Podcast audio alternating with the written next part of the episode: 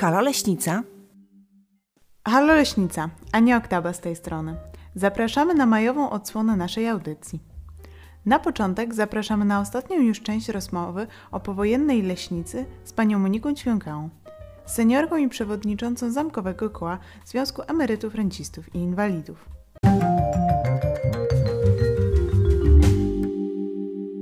Halo osiedle. Pani Moniko, a myśli Pani, że te nasze osiedla, Stabowice, Leśnica, zbliżyły się trochę do Wrocławia? One zostały włączone do Wrocławia, do granic miasta jeszcze przed wojną, ale mentalnie, prawda, tak jak Pani opowiada, jeszcze po wojnie, w latach 50. cały czas to było takie poczucie wśród tych mieszkańców, wśród Was. Wśród nas też. Że jest to... Że Leśnica to jest osobny miasto. Osobny byt, prawda? Tak.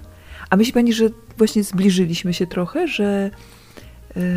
To znaczy tak, na pewno powstała ta rozszerzona pętla tramwajowa. Praca dla ludzi, których tutaj się już zaczęli dusić. Z braku jej, tak? Tak. Bo co tu była? Tu, no była garbarnia. Mhm. To był zakład, który zatrudniał wcale nie małych ludzi. Ja jako młoda 17-letnia dziewczyna, ucząc się po ogólniaku, właściwie 18-letnia, znalazłam pracę na krakowskiej Wrocławskie Przedsiębiorstwo Obrotu Surowcami Włókienniczymi i Skórzanymi. Dlaczego ja o tej garbarni mówię? Bo ja pierwsze doświadczenia zawodowe na tak zwanych przerabianych skórach cielęcych, końskich, krowich przeżyłam tu, w garbarni, bo tutaj były ściągane te zwierzęta, prawda? No, dla niektórych był to szok, na przykład rodzice moi sobie nie życzyli, żebym w ogóle opowiadała, jak to wygląda na przykład, tak?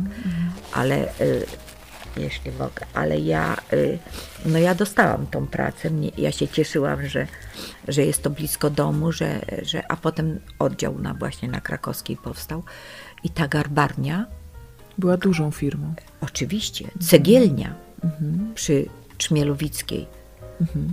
To był... No, zakłady chemiczne, prawda? Też duża firma. Tak. Duży pracodawca. Co tutaj się jeszcze odbywało? Zakłady włókiennicze. A zakłady włókiennicze, no to już dla nas, dla młodych ludzi, w momencie, kiedy ja już zaczęłam bardzo ściśle i mocno współpracować z PTTK w rynku i potem mocno otworzyłam się na współpracę z młodzieżą rzemieślniczą, czyli fryzjerzy, szewcy, drukarze i ci wszyscy, bo tam żeśmy z mężem osadzili się na rogu Świdnickiej, powstał Kamer, to taka konkurencyjna firma przy PTTK-u, Perpedesie na samym rynku, który trwa do dziś. Nasz umarł śmiercią naturalną, jak się z tej ulicy zrobiło teraz piękną ulicę, tak? Tą Kazimierza. To pamiętam burzenie tych wszystkich, ale do czego zmierzam, że no nie wiem dlaczego, ale tak, cukiernia była tu, piekarnie były tu, szewc był tu. Nie było potrzeby, prawda? Nie było jak gdyby potrzeby. Na przykład na pewno... Kontaktować się z miastem, w sensie Wrocławia, tak? Tak. Żeby jeździć do centrum. Tak. Tatuś, to myśmy mówili. Praca była tutaj, prawda? Tak, myśmy byli dumni. Na przykład my nie mieszkamy na wsi, my mieszkamy. Mówiło się z bratem, żeśmy mocno tego bronili, że my mieszkamy we Wrocławiu. A dlaczego, ktoś pytał? No bo tatuś pracuje w Pafawagu, a Pafawag to przecież to był Wrocław. Tatuś zostawiał rower przypięty do słupa na Starogajowej. Zresztą wszyscy tatusiowi. Taki park and ride. Tak, wsiadał do tramwaju rano o 5 i jechał do Pafawagu, tak? Jak wracali, to było miasto już, powolutku. A potem tak, wyjście z ogólniaka, tak jak mój brat, do szkoły zawodowej, no to już był nie kierunek Leśnica, to już był kierunek miasto. Ale to moje pokolenie na przykład, nie było mowy o tym, żebym na przykład, jak sobie potem przypominam, pałacyk studencki, I mówiłam, że na Kościuszki tam się jeździło, albo do Piwnicy Świdnickiej, bo prowadziła jedna droga, trójką się wsiadało i na rynku się wysiadało i szło się do Piwnicy Świdnickiej balować. Ale do dojrzałości, do tego... Ale to już właśnie w dorosłym życiu, prawda? Okresu dojrzałości, jakiej już byłam dziewczyną dorosłą, to tutaj się tańczyło w soboty. I się o 22:00. A jak jest teraz, Pani Moniko? Czuć dalej tą odrębność? Teraz nie. Ona się zatarło się. No tak. Powstało bardzo dużo też budynków, prawda, na tej osi. Dokładnie. Kiedyś to były puste pola, przez które tylko przecinał tramwaj. Myśmy niewiele, no naprawdę niewiele wiedzieliśmy o Żernikach, prawda? Bo Żerniki nie było skomunikowane, prawda? Poza tym Złotniki na przykład. No, Złotniki nie przynależały w ogóle do żadnych Stałowic ani Leśnicy z uwagi na to, że to były tereny rolne. Tam się szło po marchew, tam się szło, jak się już nie szło do Leśnicy, bo likwidacja była tych tutaj terenów do handlowania. Na przykład Mrozów już odpadł, tak? Te przyległe miejscowości, te wioski za Leśnicą już nie przynależały do naszego bytu. To już były odległe dla nas tereny. Więc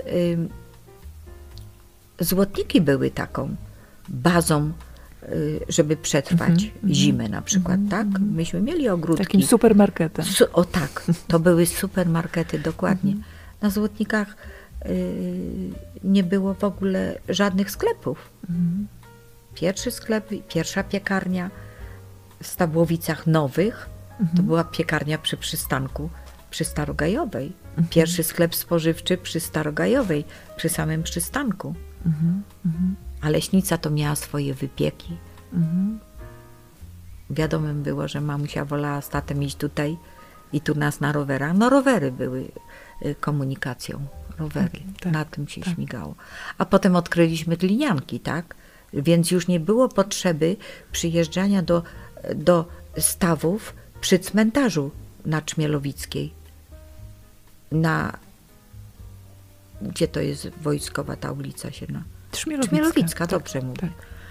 Tam nas zawsze straszono, że tam bardzo dużo trupów po niemieckich leży, ale to tylko dlatego, że te stawy były bardzo, bardzo niebezpieczne. Nie wiem dlaczego, ale z grona moich rówieśników tam było parę tragedii. Pani Moniko, a czy na tych stawach spotykali się Cyganie? Obozowali Cyganie? Znaczy tak, ja pamiętam tylko jedną taką sprawę, że jak się tu skręcało do Garbarni, tylko teraz nie wiem A, jeszcze był młyn w Leśnicy. To była... Czynny, oczywiście. Tutaj się na rowerach też po mąkę przyjeżdżało. To ja teraz nie mogę skojarzyć, bo tam za tym młynem leśnickim przyjmował taki słynny pan doktor, jeden jedyny, od serca, od wszystkiego. Tam się szło na badania z rodzicami. I mnie się wydaje, że właśnie w bok od tych domków, równolegle do Poczty Polskiej, naszej Poczty Leśnickiej, że tam bazowali ci Cyganie. Ale niech mnie ktoś zabije, to nie powiem dokładnie, gdzie oni się mieścili, ponieważ na pewno to był dla nas... dzieci, no myśmy byli bardzo zdyscyplinowani w sensie tego, co mówili rodzice. Masz tam nie iść, to się nie szło, tak? Ja nawet na ten temat rozmawiałam z moimi rówieśnicami, koleżankami i one mi mówiły, że na granicy Garbarni na przykład i tutaj, gdzie teraz jest stadion Pogoni, to oni też tam byli. Myśmy ich widzieli, jak oni przejeżdżali tymi wozami swoimi. Potem jak mi się udało wyjechać pierwszy raz jeszcze za komuny do Rumunii, to w Konstancji przypomniały mi się, jak ja tym maluchem jechałam, jak te wozy się przemieszczały całymi rodzinami. To mi się tak przypomniało jak we mgle. Jak oni... Ale właśnie obrazki tutaj z Leśnicy. Tak. Ale żebym ja wiedziała dokładnie, gdzie oni się usadowili, nie jestem w stanie tego powiedzieć. Pani Moniko, bardzo pięknie dziękuję. Mam nadzieję, że to... Za moje rozgadanie, ja przepraszam bardzo, za wzruszenie też. Mam nadzieję, że to nie ostatnia nasza rozmowa, bo pani jest skarbnicą. Pani jest czujnym obserwatorem. Pamięta pani bardzo dużo. I myślę, że warto te wspomnienia odświeżać, wracać do nich i warto przekazywać je dalej. Bardzo dziękuję przepięknie za zaufanie. I jak zwykle kocham zamek i kocham was wszystkich. Dzięki pięknie. Powróćmy do normalności. Dziękuję. 22 maja 1967 roku w Leśnickim Zamku powstała pierwsza instytucja kultury, której kontynuatorem jest Centrum Kultury Zamek. O naszych początkach opowie pani dyrektor Elżbieta Lęczyk.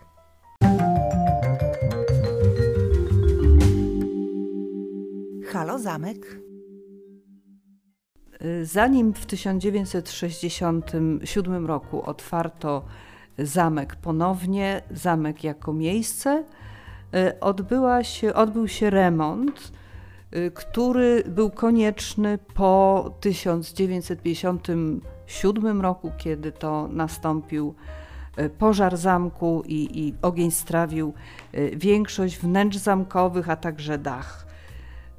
Projekt nowego miejsca przygotowali architekci Ludwik Grzybacz i Stefan Miller, natomiast wnętrzami samymi zajął się Stefan Miller, Konrad Jarocki, Maria Miller i Janina Grodzka. Takie doborowe towarzystwo wówczas młodych architektów, później bardzo wybitnych architektów, pracowało nad tym, żeby pogodzić historię, historyczność ze współczesnością i z planowanymi funkcjami tego miejsca, bo przecież po remoncie zamek nie miał być znowu pałacem przyjmującym gości, tylko instytucją kultury. Tak zaplanowano, że tutaj będą też przychodzić goście, ale troszeczkę na innego rodzaju wydarzenia. Remont ten jednocześnie odsłonił bardzo interesujące mury bastejowe, które na początku XX wieku zostały zrównane z ziemią i nie było ani fosy, ani widocznych murów. Teraz one znowu wyszły na zewnątrz. Przypomniano, zostawiono kilka akcentów, dosłownie kilka artefaktów, które wiązały się z dawnym wystrojem pałacu, bo też niewiele się udało uratować w tym pożarze, ale gdzieś tam mamy taką fasadę kominkową wmurowaną, gdzieś odsłonięte cegły, wprawdzie zamalowane lakierem bezbarwnym już na etapie tegoż remontu w latach 60., ale istniejące, czy też wreszcie mury konstrukcyjne wykonane z kamienia polnego, to szczególnie w podziemiach jest widoczne. I tak przygotowani zaczęli działać kulturalnie nasi poprzednicy. To był, przypominam, Ośrodek Kultury i Sztuki, który na czas remontu z kolei kamienic w Rynku, a właściwie dokończenia rewitalizacji kamienic w Rynku, gdzie ten Ośrodek Kultury i Sztuki docelowo miał się znaleźć, urzędował tutaj w zamku. Kiedy instytucja się wyprowadziła, powołano Dom Kultury dla Dzielnicy Śródmieścia. I od początku wiadomo było, że będzie to miejsce, gdzie będą się działy rzeczy niezwykłe, a także miejsce, które będzie promieniować na inne, mniejsze kluby osiedlowe w promieniu paru kilometrów. I tak się stało. Zamek do lat 90. praktycznie był taką jednostką nadrzędną nad klubami w Stabłowicach, Pilczycach, Żernikach, tu w tych okolicznych osiedlach peryferyjnych Wrocławia.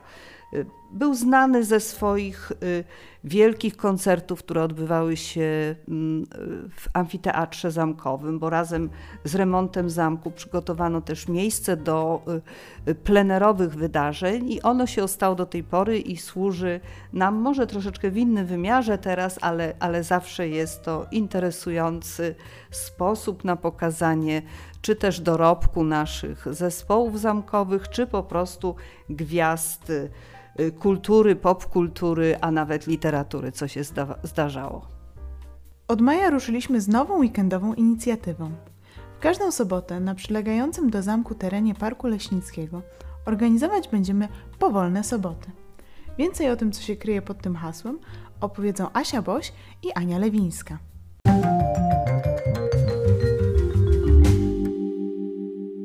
Halo Zamek!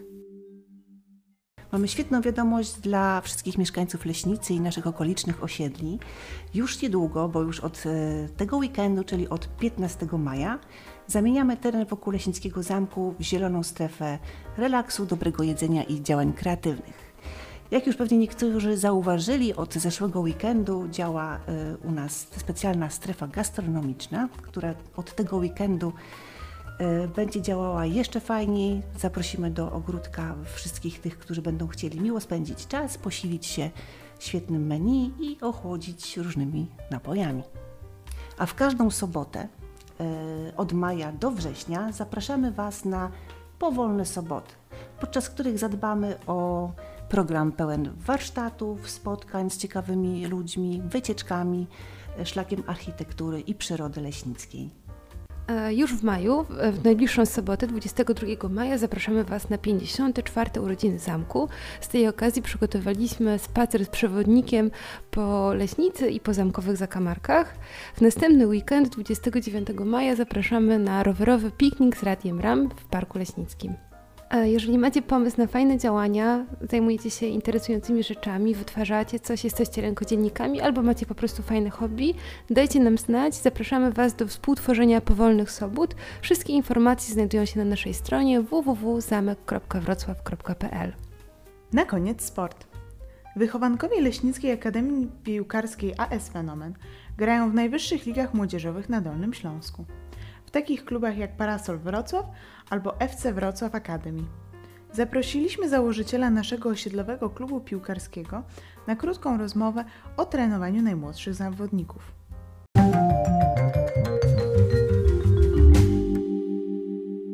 Halo osiedle! Witam! Dzisiaj naszym gościem będzie Michał Bakalarz, trener oraz szef Leśnickiego Fenomenu. Zgadza się? Zgadza się, dzień dobry. Cześć Michał, powiedz nam proszę, czym jest Fenomen? Fenomen jest to taki twór, tak naprawdę powstał na początku w naszych głowach, bo chcieliśmy zrobić coś fajnego z piłką nożną tutaj dla dzieci w Leśnicy i pod takim kątem prawnym to jest stowarzyszenie, więc założyliśmy to jako stowarzyszenie i tak to funkcjonuje do dzisiaj, a jeżeli chodzi o jakąś taką realizację tego pomysłu, no to przede wszystkim właśnie jest to piłka nożna dla dzieci, chociaż chcieliśmy też na początku zrobić kilka innych takich obszarów, bo miało to być też gimnastyka korekcyjna. Jednak ten pomysł tak w miarę szybko upadł, tam około miesiąca i już to nie funkcjonowało. No i została ta piłka, gdzie ja jestem jakby związany z piłką, jak wiesz, od dawna bardzo. Też jestem związany z Leśnicą od urodzenia, więc miejsce działania i jakby obszar i te moje zainteresowania są związane właśnie z piłką. No to wszystko jest na swoim miejscu, jakby nie patrzeć. Więc szkolimy dzieci. W piłce? W piłce nożnej. To powiedz mi, co jest istotne w takim szkoleniu? Czy to jest, nie wiem, ważne, żeby ich wyćwiczyć na potężnych atletów, wytrzymałych, czy nie wiem, od maleńkiego technika, żeby robili jakąś magię z piłką? Gra zespołowa, czy może po prostu, żeby byli głodni zwycięstwa, tylko bramki pakowali? Aha. Znaczy no, wszystko co powiedziałeś, no to w zasadzie jest ważne. I gdzieś są różne szkoły tak naprawdę szkolenia dzieci. Gdzie byś nie pojechał, czy do Hiszpanii, właśnie tutaj na pewno są takie wzory teraz dla Europy, właśnie płynące z Hiszpanii, takie najlepsze. Czy z Portugalii chociażby. To tam nam się wydaje, że to chodzi głównie o szkolenie techniczne. I tak z boku gdzieś osobom niewsiąkniętym w te klimaty szkolenia dzieci wydaje się właśnie, że my nie stawiamy na tą technikę. No i trochę tak jest. Trochę tak jest, ale też się zapomina, że jednak ta motoryka jest bardzo ważna i też jest zaniedbywana u dzieci w Polsce. Właściwie wszystko się robi trochę po omacku gdzieś w Polsce, no i wszystko to trzeba tak zrównoważyć i połączyć, żeby to było takie właśnie, najlepiej jakby to było w ogóle zaplanowane. Jeżeli mam właśnie zaplanowane szkolenie techniczne, zaplanowane szkolenie właśnie atletyczne, bo to jest jednak bardzo ważne teraz, piłka nożna seniorska jest na tak wysokim poziomie, bo jest jednak konkurencja no, bardzo duża. No jak nie będzie się miał zawodnika, który po prostu wygląda jak, nie wiem, gladiator, no to w piłkę raczej grać nie będzie. Będzie ciężko na pewno, na takim najwyższym poziomie. Na takim top poziomie. Słyszałem gdzieś, że warto, żeby oprócz piłki nożnej dzieciaki już od najmłodszych lat trenowały też jakiś inny sport, żeby właśnie się wszechstronnie rozwijać. No to prawda. I można albo zapisać dziecko na judo, na basen, to są chyba takie najlepsze sporty uzupełniające. No bo tak jak mówiłem, no gdzieś jeżeli się nie ma tej bazy i fundamentu fizycznego, no to jest ciężko.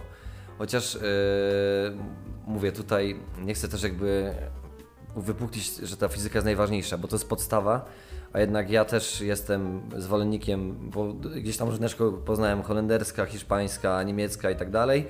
Wiele teraz szkół ma tak naprawdę dużo wspólnego ze sobą, jeżeli chodzi o taką filozofię szkolenia. No to jednak ta technika faktycznie i taka gra zespołowa troszkę kuleje w Polsce. Takie mam wrażenie i tutaj powinno się najbardziej na tym skupiać. No bo jak nie złapią chłopaki nawyku za małego, no to potem będzie ciężko to nadgonić. Fizykę zawsze można nadgonić tak naprawdę. Więc gdzieś ten fundament musi być fizyczności, tego przygotowania motorycznego. Ale no, jeżeli nie będzie od wczesnego wieku tego wyszkolenia technicznego, to no nie ma szans potem tego nadgonić. A tak jak mówiłeś właśnie, ten basen, judo, czy my mamy na przykład w Fenomenie takie treningi motoryczne i współpracujemy z Hessem, tutaj jest obok leśnicy taki crossfit, siłownia tak naprawdę dla wszystkich, no to mamy z nimi współpracę i raz w tygodniu mają tacy chłopcy wybrani przez nas, bo to mamy 120 dzieci mniej więcej, ciężko by było nawet organizacyjnie to zrobić. Więc wybieramy takich, powiedzmy, najzdolniejszych jak na razie, koło 12, 15. Jeszcze dodatkowo raz tego nie mają tą motorykę. Chociaż większość dzieci też myślę, że ma gdzieś tam właśnie judo, basen. Bo też przypomina mi się, jak widuje się czasami zdjęcia tych sławnych, chociażby Messiego z dzieciństwa, no to był karakan przecież, taki tak, malutki. Tak. I dopiero później w jakimś momencie on wystrzelił, więc tak. No okej. Następne pytanie, czym możesz się pochwalić jakimiś sukcesami tych naszych młodych piłkarzy? Znaczy też ja patrzę na sukces sportu dziecięcego na kilku płaszczyznach to jest jakby. I można patrzeć przez pryzmat, nie wiem, wygranego meczu najbliższego u dzieci, co jest błędem. Tak mówię, no to jest błąd. Nie wiem, czy ktokolwiek sądzi, że to nie jest błąd wśród trenerów oczywiście, czy jakichś tam szkółek.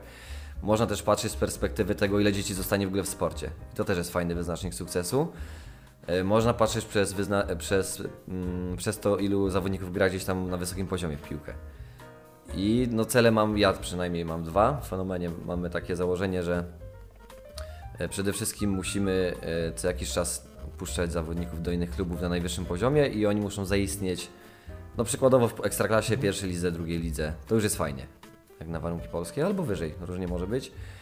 A druga sprawa, fajnie jak jest grupa dzieci, nie wiem, 70%, która zostanie nawet w piłce amatorskiej, bo piłka nożna to nie tylko właśnie granie w piłkę, jeżeli już się dorasta, tylko już można iść na przykład na AWF, można być fizjoterapeutą, jakimś trenerem od motoryki. Jest wiele takich ścieżek, gdzie można iść po tej piłce nożnej. Mówiłeś o wygrywaniu meczy. Też jest takie... Powiedz mi, czy można gdzieś w Leśnicy pójść i poglądać sobie, jak grają chłopaki? Są jakieś zawody organizowane, są jakieś regularne mecze, w których można pokibicować na przykład? Można. Pierwszy obiekt to stadion Leśnica, obok tutaj na zachód od Leśnica, to jest jeszcze nawet chyba Leśnica. Więc na tym stadionie leśnickim gramy co tydzień, niekoniecznie co dwa tygodnie, w zależności czy gramy u siebie, czy na wyjeździe. Obecnie mamy dwie drużyny, które grają w lidze. Więc regularnie się spotykają na tych meczach i może się tak trafić, że faktycznie nas nie ma akurat w danym tygodniu, ale przeważnie któraś z drużyn gra u nas tutaj w Leśnicy w sobotę albo w niedzielę. Też się często umawiamy na sparingi, mecze takie towarzyskie na Orliku pod szkołą w Leśnicy. Oczywiście to też są mecze wyjazdowe, ale dla lokalnych osób, stąd no to głównie Stadion Leśnicki i właśnie Orlik. Można przyjść, kibicować i jakby... Drzwi stoją otworem, chociaż teraz są jeszcze obostrzenia. Zniesione od dzisiaj? Nie, od poniedziałku. Od poniedziałku 25% publiczności. Na stadionie. Tak, na stadionie. Przyznam szczerze, że mam trochę taki obrazek kibicowania dzieciakom przez ich rodziców.